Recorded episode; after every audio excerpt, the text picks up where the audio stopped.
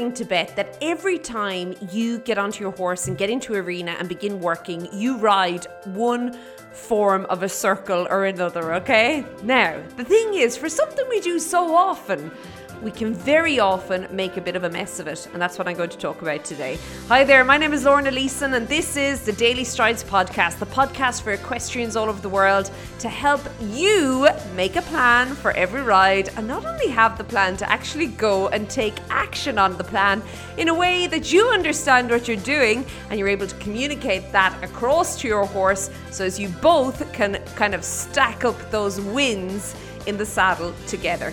Now, before I go any further with today's content, I want to just mention two really important things. Number one, we are doing the Equestrian 12 Days of Christmas challenge again this year. It's absolutely free. It's don't worry, it's not complicated. You don't need your own horse, okay? Um, but what it is is basically paying it forward, a lot of gratitude and a lot of just if we could say shining a light on the people inside of the horsey industry, both online and offline, who have helped you, have influenced you, and just getting the word out about them and just saying a big thank you to them. So you can join up for that over at stridesforsuccess.com forward slash Christmas.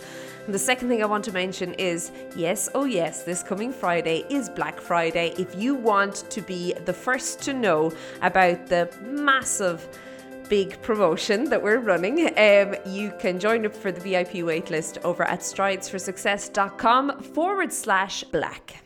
Okay, so back to today and the circles. So, first and foremost, what a lot of people tend to kind of get wrong about a circle um, before they even start is that they don't accurately mark out the circle. So, when we start riding with our circles, we, we kind of automatically think it's something that we've been doing since before preschool normally. Uh, you know, we know what a circle is. So, we think, therefore, that it's quite simple. It's not, okay? And what I would suggest you do is you actually go and mark your circle out. Now, this will depend on your abilities to see a line in your writing. If you're fairly good at seeing a line, I would then say just mark out almost like a square, if you could imagine four points, and then all you're going to do is ride an arc between an equal arc between each of those four points, and voila, you have a circle, okay? Now, if your maybe riding a line capabilities are not that great, you might have to maybe mark out eight points so that you're actually marking things that you're going around and you have a more accurate circle fleshed out. But either way, I do suggest doing that, okay? Now, so that all being said and done, I don't really want to talk about the shape of the circle today. I want to actually talking about keeping the horse riding in a consistent way and bend and shape on the circle that you're riding, okay? Because that's where we get well off track.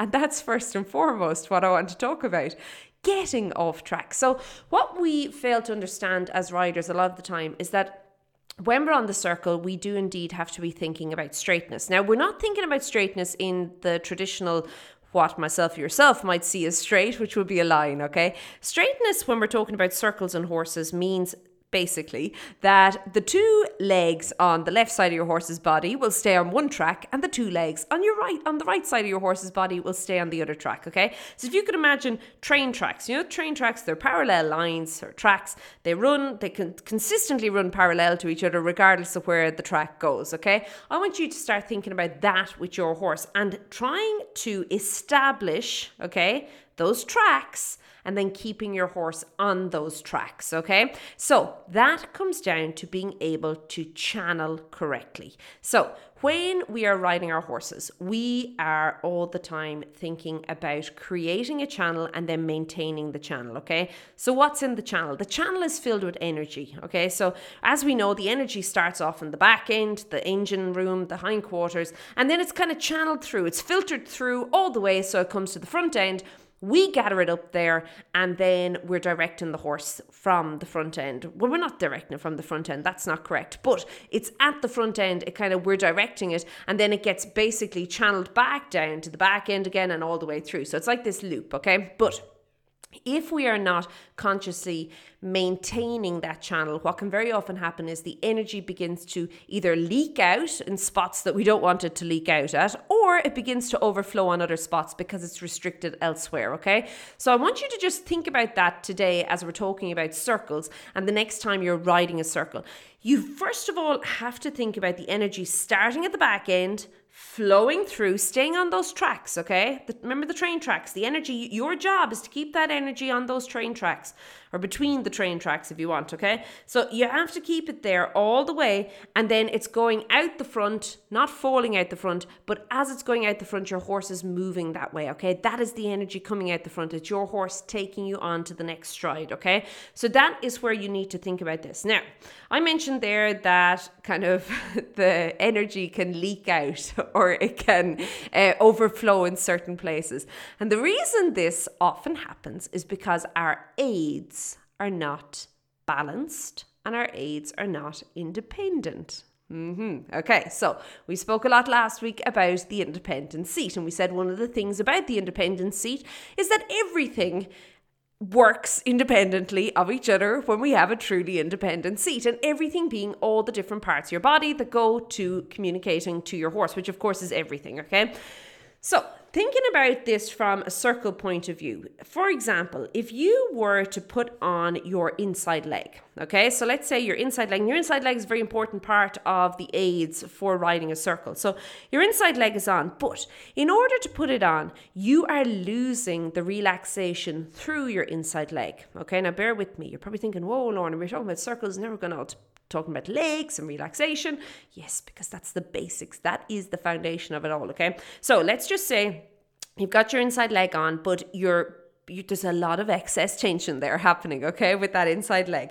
And as you're doing that, you're kind of gripping up with your leg. Now, I want you to think about the next part of what would happen there. When you begin to grip up through the inside leg, your seat will inevitably begin to creep across that saddle. It will migrate. It will do a little bit of a, whew, a, a kind of a, a gentle swoosh, if you want, across the saddle to the outside. Now, now the whole dynamics of that circle have changed, okay? Firstly, because where your inside seat bone should be slightly, and that's key, slightly more weighted than the outside, what has happened now is that all of our seat bones basically have migrated to the outside and it's going to throw the balance. And of course, the horse, what he's trying to do is keep the two of you upright at all times. So he is going to move out to try and rebalance that, which is going to move you where? Off the track. Okay. So thinking about back to that channeling, okay? If there's a weak part in your channel, okay, so and the weak part could be there, as I mentioned, the inside leg, or it could be your outside rein, or it could be your outside leg might not be working. It could be the fact that your shoulders are completely tensed and moving against the horse. There's lots of weak points that we could have, but if you have a weak point, it is definitely going to influence other parts of your body, which is going to end up in the channel itself becoming well, compromised. And when the channel becomes compromised, the energy goes other places. It does not go where we want. It doesn't stay on the tracks that we want to keep it on. So, how can we begin to fix this? Well, first and foremost, we need to start understanding the aids for getting onto the circle and then maintaining the circle. And we need to understand that those aids have to be continuously rebalanced every single stride. Okay. Now, later, as you get better at this, it doesn't become such a massive massive volume of work, okay? It becomes a lot easier because you put different things on autopilot. And basically, you and your horse learn to almost balance yourselves a little bit better on the circle so you don't need to constantly be course correcting and managing it, okay? But for the most part, when we're starting out, we do need to be very I suppose, micromanaging the whole aid situation and our horse. So I want you to think about that as you're going on the circle, you first of all start with your seat. So your seat should be nicely in place. Your inside seat bone should be slightly ahead of your outside seat bone, so slightly forward, and it should be slightly more weighted. Now, a lot of people get confused on this and they kind of lean on their inside seat bone to the point where their outside seat bone has actually left the saddle. There might even be daylight between their bum cheek on the outside and the saddle.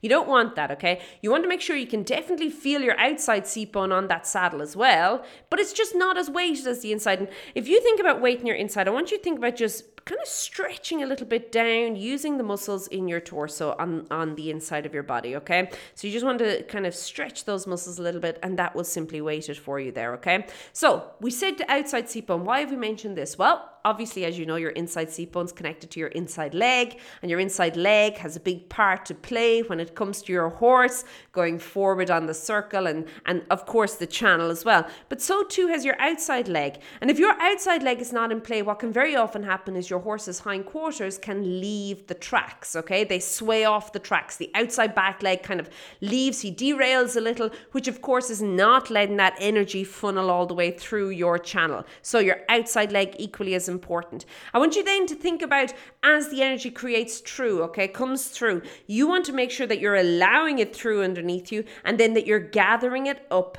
at the front end. Okay, so this would be your contact at the front end that it's all being gathered into. A lot of people start riding the circle thinking about their contact and they basically wheelbarrow their horse around it. Don't. It has to come from the back end and it has to ride through to the front end. And then when it's there, that is where you can begin to can we say, gather it up and really channel it and direct it where you want it to go with your horse. Now, I would definitely suggest starting in walk, building up to trot, and later then cantering. You can do all sorts of circles, all kind of sh- sizes. We won't say shapes, there's only one shape, but you can do all sizes, and then you can start to add in half circles, and you can start adding half circles together, things like that. So there's lots of different variations on this, but what's important is that you understand the basic fundamentals of riding the circle, keeping your horse on it in a way that you have almost kept him on the tracks, okay? And that you're maintaining the energy flow through the channel all the way. Okay, I'm gonna leave it at that for this week. Once again, please, please, please pop over to stridesforsuccess.com forward slash Christmas and sign up there to join us in the 12 Days of Christmas Equestrian Challenge. It is going to be so much fun. Last year we had a lot of fun doing it. I had a lot of fun. I was actually in Ireland at the time. This year it's going to be a bit odd because the videos will be kind of in South Africa and well, we're in the bottom half of the world, which means we are smack bang heading into the middle of summer. Um, so it might look a bit strange from a Christmas perspective, but there we go. We'll make it work somewhere or the other. Um, but yeah, I would love for you to join us uh, in that. And then also, if you're interested in getting yourself a really good deal, you can pop on over to stridesforsuccess.com forward slash black and almost bearing in mind, and I suppose you know that that uh, this is very timely. So if you're listening to this at a later point in the year, or even next week, well, that's going to be gone. So uh, if you're listening to it at the, the, the correct time, you should be listening to it. There you go. You can do that. Get on the wait list, and of course, get access to everything a little bit before everybody else. Okay, I hope you have a great week. Keep well, and I'll chat to you soon. Be good. Bye.